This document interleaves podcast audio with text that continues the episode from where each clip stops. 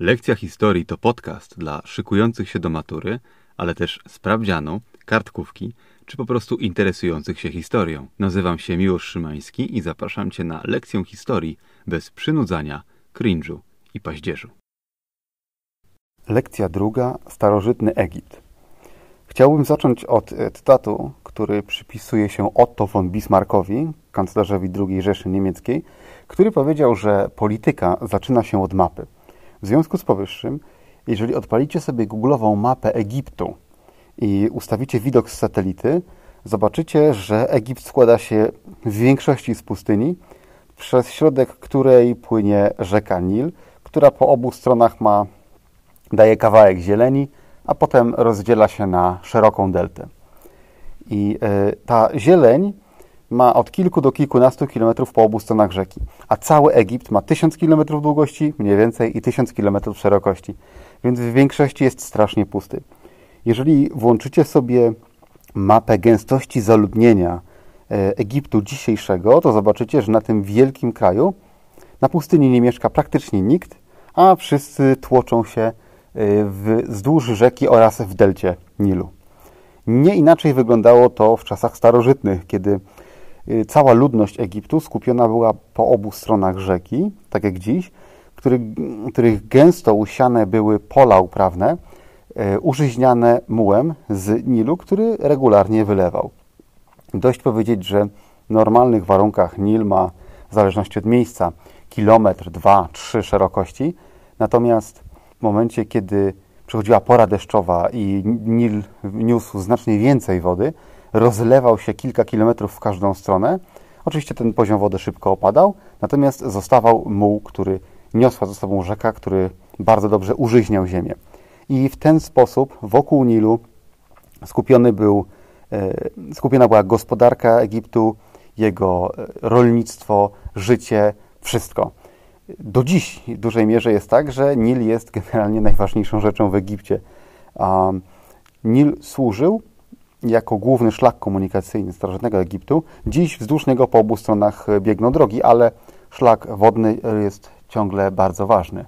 Kiedy mówimy o starożytnym Egipcie, mamy na myśli kraj, który mm, rozciągał się od delty Nilu w okolicach dzisiejszej Aleksandrii aż do piątej katarakty. Co to są katarakty i gdzie się znajdują?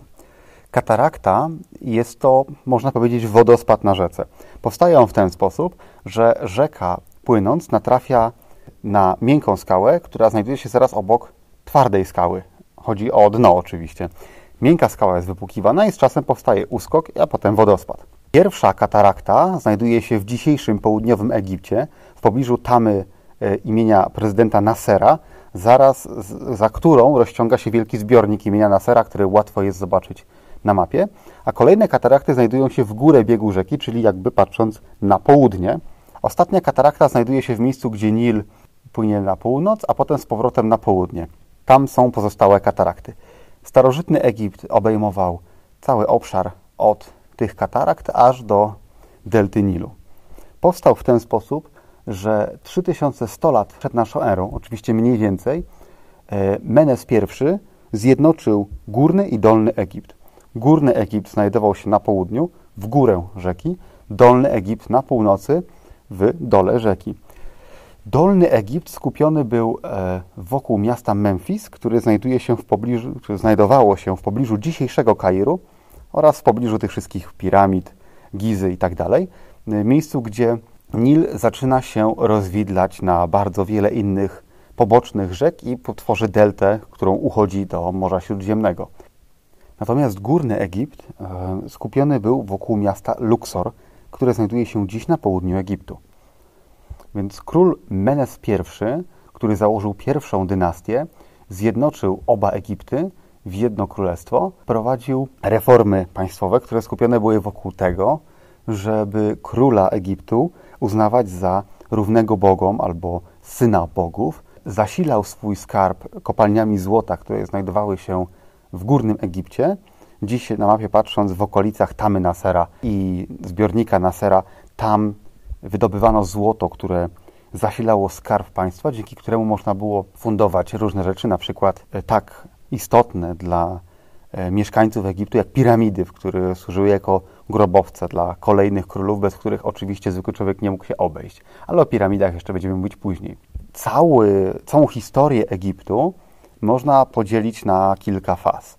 Jest to stare państwo, średnie państwo, nowe państwo, a potem okres grecki lub Ptolemeuszy i pomiędzy każdym z tych długich okresów nastawał tak zwany okres przejściowy, który trwał kilkadziesiąt do stu kilkudziesięciu lat, w trakcie którego trwały wojny o przywództwo pomiędzy dynastiami arystokratycznymi, które chciały przejąć władzę, gdyż wiązała się ona z ogromnymi wpływami i ogromnymi pieniędzmi, ponieważ król bądź faraon był właścicielem kraju, całego kraju, całej jego ziemi, wszystkich ludzi, którzy w nim żyli i jego władza była absolutnie niepodzielna i absolutnie niepowtarzalna. Dlatego ród, który wygrał taką wojnę w trakcie okresu przejściowego i mógł zacząć własną dynastię, która rządziła Egiptem, mógł liczyć na gigantyczne wpływy, gigantyczne zyski dla potomnych. Warto zauważyć, że mimo, że były tylko trzy okresy przejściowe, to w Egipcie panowało bardzo wiele dynastii, bo zdarzało się tak, że dynastia powstawała w ten sposób, że y, władza była przekazywana z ojca na syna, a z zmarłego króla na syna, na przykład jego brata, z tak zwanej linii bocznej, albo w ten sposób, że rody wiązały się poprzez małżeństwo i władza przechodziła w ręce innego rodu, który był spowinowacany z poprzednim. Czasem była potrzebna oczywiście wojna, Wchodziły w to też także liczne morderstwa i tak dalej, bo jak już mówiłem, stawka była gigantyczna i każdy chciał tę władzę zdobyć. Dynastii łącznie było, zdaje się, 18 w Egipcie. To jest strasznie dużo, natomiast należy zauważyć, że państwo egipskie istniało 3000 lat. Przez 3000 lat, jeżeli założymy, że przeciętny władca panował powiedzmy 10, no to nam daje jakieś 300 królów, co nie dziwi, że tych dynastii było dużo. Mimo zmieniających się dynastii i zmieniających się czasów, pewne rzeczy w Egipcie pozostały niezmienne jak wylewy Nilu. Mianowicie gospodarka oparta o rybołówstwo na rzece, o wydobycie złota, o uprawę zboża oraz warzyw w tym wąskim pasku żyznej ziemi wzdłuż rzeki oraz w delcie. E, uprawiono także daktyle i figi, gdyż są to owoce, które mają dużo cukru, a więc niosą dużo energii i dobrze da się je jeść po zasuszeniu, co powoduje, że są bardzo przydatne na pustyni i w sytuacji, kiedy przez kilka miesięcy nie padają deszcze i jest w Egipcie bardzo ciężko wyżyć. To jest latem. Ale najważniejszy wynalazek, jaki przypisuje się Egipcjanom, jest to przepis na ważenie piwa, które różniło się niestety od tego, które my znamy znacznie. Ale jest to temat na zupełnie inną historię. Okres Starego Państwa trwał około 800 lat, aż do mniej więcej, oczywiście wszystko jest tutaj bardzo mniej więcej, 2170 roku przed naszą erą, kiedy to po 100 latach walk o władzę w okresie przejściowym, tak zwanym pierwszym okresie przejściowym, władzę tę zdobył Menhotep II, który był władcą Teb, lub też jak to woli Luksoru. I po tym, jak on przejął władzę i jego dynastia rządziła całym państwem egipskim, to siła ciężkości tego państwa przesunęła się na południe z Memphis do Teb. I rozpoczął on tym samym okres tak zwanego średniego państwa, który trwał, który trwał mniej więcej 300 lat. Po nim znów zapanował chaos, były wojny o władzę, które znów trwały mniej więcej 100 lat i znów um, władza wróciła w, w ręce dynastii arystokratycznej z Teb. I um, od wtedy, czyli od mniej więcej XVIII wieku przed naszą erą, datujemy okres nowego państwa. Nowe państwo trwało aż do X wieku, przed naszą erą cały czas. I w X wieku przed naszą erą następuje trzeci okres przejściowy, który był strasznie długi, bo trwał mniej więcej 200 do 300 lat. I po tym trzecim okresie przejściowym został on zakończony, z grubsza rzecz biorąc, został zakończony w ten sposób, że Egipt został podbity przez Kambyzesa II, który był Szachin Szachem, a więc królem królów, albo jak to woli, władcą Persji. Był on synem Cyrusa Wielkiego, który założył Imperium Perskie i w 525 roku przed naszą erą Kambyzes podbija Egipt, włącza go do Imperium Perskiego, które w owym czasie było największym imperium, jakie kiedykolwiek istniało na Ziemi. Obejmowało mniej więcej 5,5 miliona kilometrów kwadratowych i znaczną część ludności świata. Szacunki są różne, niestety nie da się tego dokładnie policzyć, ale czytałem, że są naukowcy, którzy uważają, że Persja wtedy obejmowała jedną czwartą ludności Ziemi. Są tacy, którzy twierdzą, że nawet więcej. Wyobraźcie sobie, jedna czwarta ludności Ziemi to dzisiaj byłoby 2 miliardy ludzi. To jest o połowę więcej niż Chiny mają albo Indie. Tak gigantyczne to było państwo i nic dziwnego, że udało się podbić Egipt, który był państwem bogatym i silnym, ale nie tak wielkim. Od Persów Egipt e, odbija Aleksander Wielki w 332 roku przed naszą erą, a po jego śmierci w Egipcie władzę obejmuje dynastia Ptolemeuszy, która była dynastią królów greckich, wywodząca się z e, szlachty macedońskiej, która przejęła schedę po Aleksandrze Macedońskim w tym wycinku imperium, które po sobie zostawił. W 30 roku przed naszą erą Egipt zostaje podbity przez Imperium Rzymskie i tu mamy do czynienia z historią o Kleopatrze, Marku Aureliuszu, Oktawianie Augustie i wojnie o tron rzymski, ale to jest temat oczywiście na inną lekcję. Egipt pozostawał w rękach rzymskich dosyć długo, potem w rękach Bizancjum, aż wreszcie w VII wieku naszej ery został podbity przez Arabów i włączony do świata islamskiego, którego stał się niezwykle istotną częścią. Dość, dość powiedzieć, że najważniejszy uniwersytet nauczający prawa islamskiego Al-Azhar mieści się do dziś w Kairze. Kair natomiast został zbudowany obok Gizy, Giza została zbudowana obok Memphis i jeżeli pojedziecie kiedykolwiek na wycieczkę zobaczyć piramidy, to z lotniska w Kairze na piramidy można pójść z buta. Oczywiście będzie to dłuższy spacer, w jakieś 3 godziny, ale to wszystko jest tak blisko siebie. Znając teraz pojęcia takie jak stare państwo, średnie państwo, nowe państwo, okres grecki, etc., mogę Wam powiedzieć teraz trzy słowa o tym, jak wyglądało życie w Egipcie. Faraon, jak już wspomniałem, był żyjącym wcieleniem Boga Horusa, a potem przesunięto środek ciężkości na to, że Faraon był Bogiem Ra. Nie ma to znaczenia, którego Boga on był wcieleniem, e, który Bóg aktualnie był najbardziej czczony i tak. Istotny element w tym wszystkim jest taki, że Faraon był uznawany za wcielenie Boga. A więc jego władza była nieograniczona, niepodważalna i żaden śmiertelnik nie miał prawa w ogóle się sprzeciwiać, ponieważ wypada jakiś rozkaz z ust Faraona, to jest rozkaz boski, jego niespełnienie może skutkować wiecznym potępieniem i w ogóle całym złem. Znów pojawia nam się ten sam motyw, o którym mówiłem w poprzedniej lekcji, to znaczy religia staje się podporą, jeśli nawet, a w przypadku Egiptu, fundamentem władzy. Dość powiedzieć, że taki układ władzy bardzo sprzyjał faraonowi. Oczywiście żadnym krajem nie da się rządzić w pojedynkę. Faraon potrzebuje um, ludzi, którzy będą mu doradzać, którzy będą dostarczać mu wiedzę ze świata, ale także, którzy będą przekazywać jego słowa do poddanych.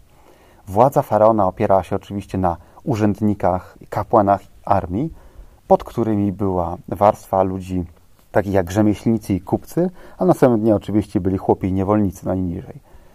Dość powiedzieć, że z uwagi na fakt, że faraon był postrzegany jako żyjące wcielenie Boga, to największy wpływ na, e, na decyzję faraona, największy dostęp do jego ucha mieli kapłani. Władza kapłanów z czasem rosła. Oni oczywiście knuli między sobą intrygi o to, jakiego faraona posadzić na tronie i tak dalej. I teraz należy zwrócić uwagę, że z ich punktu widzenia najlepszym faraonem będzie oczywiście człowiek słaby. No, albo, a jeszcze lepiej, jeżeli faraon jest dzieckiem. No bo wtedy można mówić w jego imieniu, albo mówić mu, co on ma powiedzieć.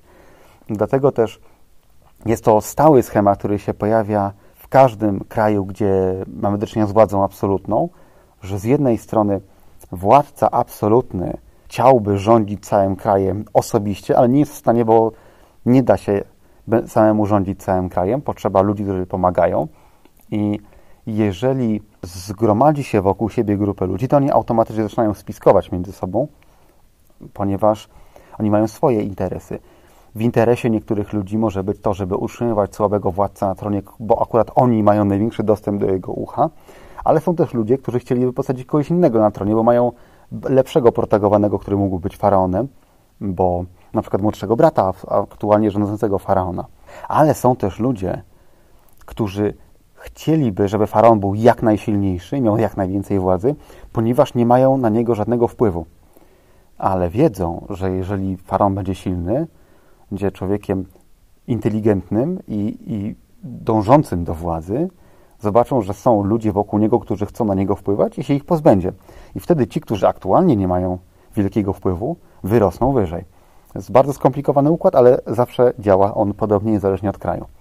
Są też takie sytuacje, kiedy faraon albo władca po prostu jest człowiekiem e, twardego charakteru, a nawet stalowego charakteru i stara się utrzymać pełnię władzy wokół siebie. Tak działał właśnie Józef Stalin, który regularnie mordował, e, kazał mordować ludzi, którzy według niego wyrastali zbyt wysoko i mieli zbyt dużo władzy. Oczywiście Stalin rządził w XX wieku i miał dostęp do e, znacznie lepszych kanałów przekazywania swojej woli i, i, i mógł mm, korzystać z aparatu terroru, który wokół niego wyrósł, żeby scementować swoją władzę. Natomiast oczywiście w przypadku faraonów oni nie mieli dostępu do tej całej technologii, którą dysponował Stalin w XX wieku. Natomiast mechanizmy są podobne. Dlatego trudno jest mówić o tym, jak dokładnie wyglądała władza faraona, ponieważ tych faraonów było kilkuset. W dużym skrócie mówiąc, jeżeli ktoś miał silny charakter, to wyglądała inaczej. Jeżeli miał słaby charakter, to wyglądała inaczej. Jeżeli faraon był, dał się e, kontrolować, to władza przesuwała się w ręce kontrolujących go, stojących w cieniu kapłanów, bądź wysokich urzędników, bądź generałów w armii, a czasem było inaczej. Jest to skomplikowane, ale należy pamiętać, że to wszystko zależy od jednostkowego przypadku, jednostkowej sytuacji. Natomiast cały system opierał się na tym, że faraon jest wcieleniem Boga i należy się go słuchać. A to, kto mu podszeptuje, co ten faraon ma mówić, to już jest kompletnie inna sytuacja i to jest polityka, która toczy się za zamkniętymi drzwiami.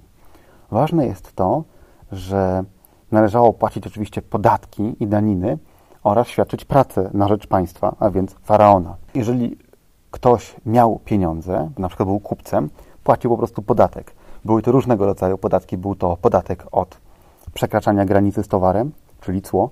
Mógł być to podatek od obrotu, od zajmowania określonego miejsca na bazarze w dzień targowy.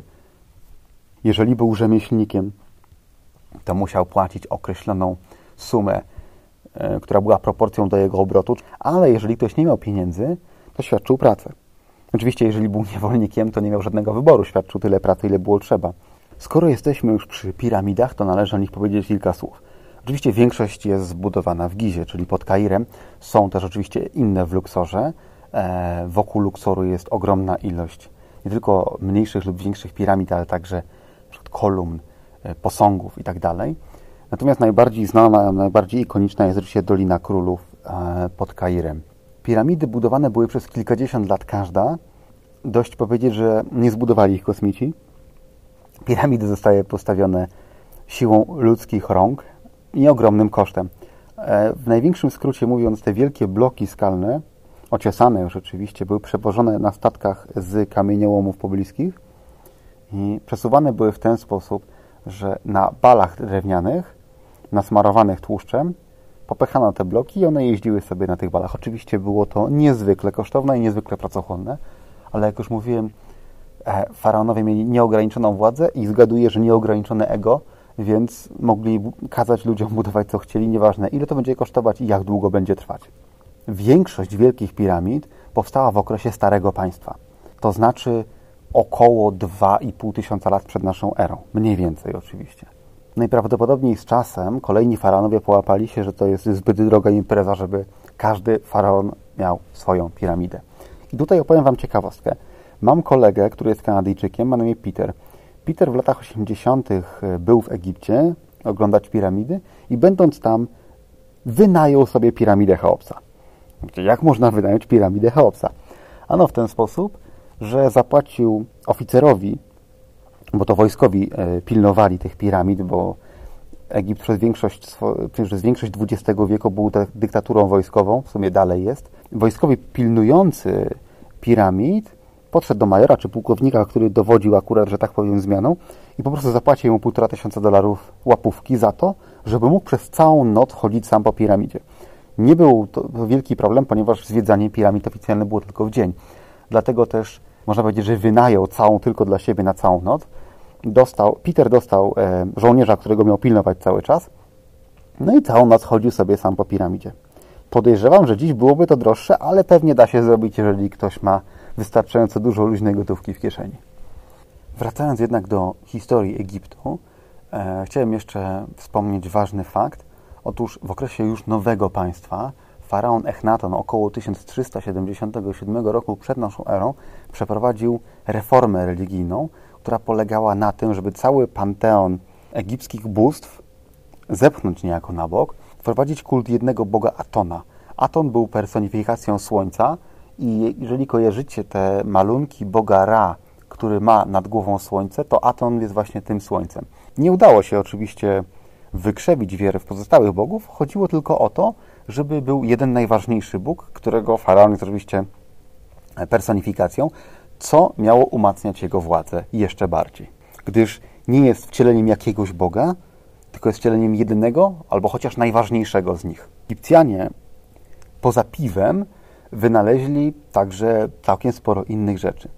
Dzięki temu, że posiadali pismo hieroglificzne, e, dzięki któremu mogli zapisywać swoje odkrycia, e, nie tylko na skałach i ścianach, ale także na papirusie, który był ważnym wynalazkiem, ponieważ tworzyli papier z papirusu, na którym można było napisać rozkaz faraona, a potem przekazywać go daleko od stolicy, tak żeby móc skutecznie rządzić prowincjami. Poza tym w Egipcie z uwagi na e, to, że ciała faraonów były mumifikowane, ale nie tylko oni, bo w ogóle mumifikacja była popularna w Egipcie, e, wśród oczywiście ludzi, których była to stać, a więc wąskiej mniejszości, e, wykształciła się bardzo, wykształcił się bardzo wysoki poziom medycyny, ponieważ Egipcjanie byli w stanie robić operacje mózgu, operacje mózgu, wyobraźcie sobie, e, operacje oczu, a także protezy dentystyczne, byli w stanie wykonywać te operacje podczas gdy pacjent był znieczulony, ponieważ położyli podwaliny pod naukę anestezjologii. Oprócz tego bardzo żywo badali mm, tematy astronomii, byli w stanie dokładnie wyznaczać pory roku, zliczać lata i tak dalej. I ta nauka astronomii ma swoje odbicie, e, jeżeli chodzi o trzy wielkie piramidy w Gizie, które idealnie układają się taki sam sposób, w jaki układają się na niebie gwiazdy należące do pasa Oriona, który składa się z trzech gwiazd, które są tak niemalże w jednym równym kawałku równo ze sobą. Oprócz tego całe rolnictwo w Egipcie e, polegało nie tylko na tym, że Nil regularnie wylewał, ale także na irygacji. To znaczy kopano kanały, które doprowadzały wodę z rzeki na pola. Jest to niezwykle ważne, ponieważ w Egipcie latem temperatury dochodzą do jakiegoś miliona stopni e, w cieniu. Jeżeli nie dostarczy się wody do roślin, to one zwyczajnie zwiedną. Dlatego też ważne jest to, żeby kopać kanały, które doprowadzają wodę do pola, ale też w taki sposób, żeby doprowadzały tę wodę skutecznie, gdyż jeżeli wykopie się po prostu rów w piachu, to woda w niego wsiąknie albo odparuje. Trzeba umieć to robić dobrze i Egipcjanie byli mistrzami w nauce irygacji irygację mieli na poziomie taką, na jakim ją mają dziś Holendrzy na przykład. Chciałbym jeszcze poświęcić chwilę e, piśmie e, Kiemu, ponieważ zatraciliśmy wiedzę na temat tego, jak odczytywać te hieroglify, z tego powodu, że ostatnich kilkaset lat historii starożytnego Egiptu to okres, kiedy panują w nim Grecy, a potem Rzymianie.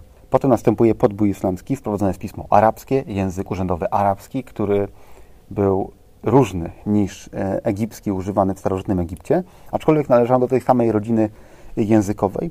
Można powiedzieć, że arabski do egipskiego ma się tak samo jak właśnie na przykład polski do bułgarskiego. Coś można było zrozumieć, ale to są różne języki zapisywane w zupełnie inny sposób.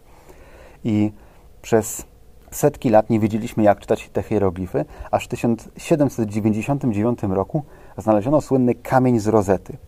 Kamień z rozety ma wielkość dużego telewizora i zawiera tekst wpisany na polecenie króla dynastii Ptolemeuszy II wieku przed naszą erą. Wykonano go w Memphis i na tym kamieniu znajduje się edykt królewski spisany w trzech różnych zapisach. Na górze kamienia spisano go przy pomocy hieroglifów, na środku przy pomocy alfabetu, którym zapisywano język egipski, e, to znaczy późny język egipski, można powiedzieć, który nazywamy demotyką po polsku, to znaczy ten sposób zapisu, który składał się z liter. To był normalny alfabet, ale zapisywał język egipski w taki sam sposób jak hieroglify, a na samym dole jest ten sam tekst napisany po grecku. Oczywiście ilość piśmiennictwa greckiego, jaka się zachowała, jest tak ogromna, że starożytny język grecki czytamy, czytamy, my nie, naukowcy czytają z łatwością.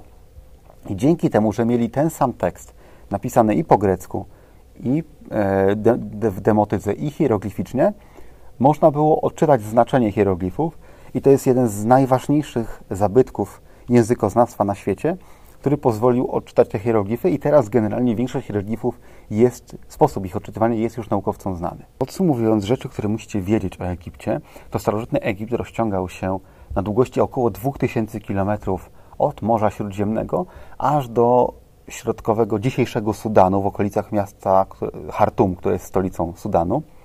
Dzielił się na górny i dolny Egipt, Stolica Egiptu generalnie najczęściej znajdowała się w Memphis, oczywiście w zależności od dynastii. Memphis jest w tym samym miejscu, w którym dzisiaj jest Kair, pewnie dlatego Kair jest tam, gdzie jest dzisiaj. Y, kolejnym ważnym miastem jest Luxor, to jest na południu dzisiejszego Egiptu.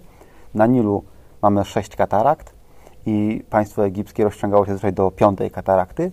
Dużo złota było wydobywane na południu Egiptu, dzięki temu można było finansować tak idiotyczne pomysły jak wstawienie piramid, z którymi się dzisiaj możemy zachwycać.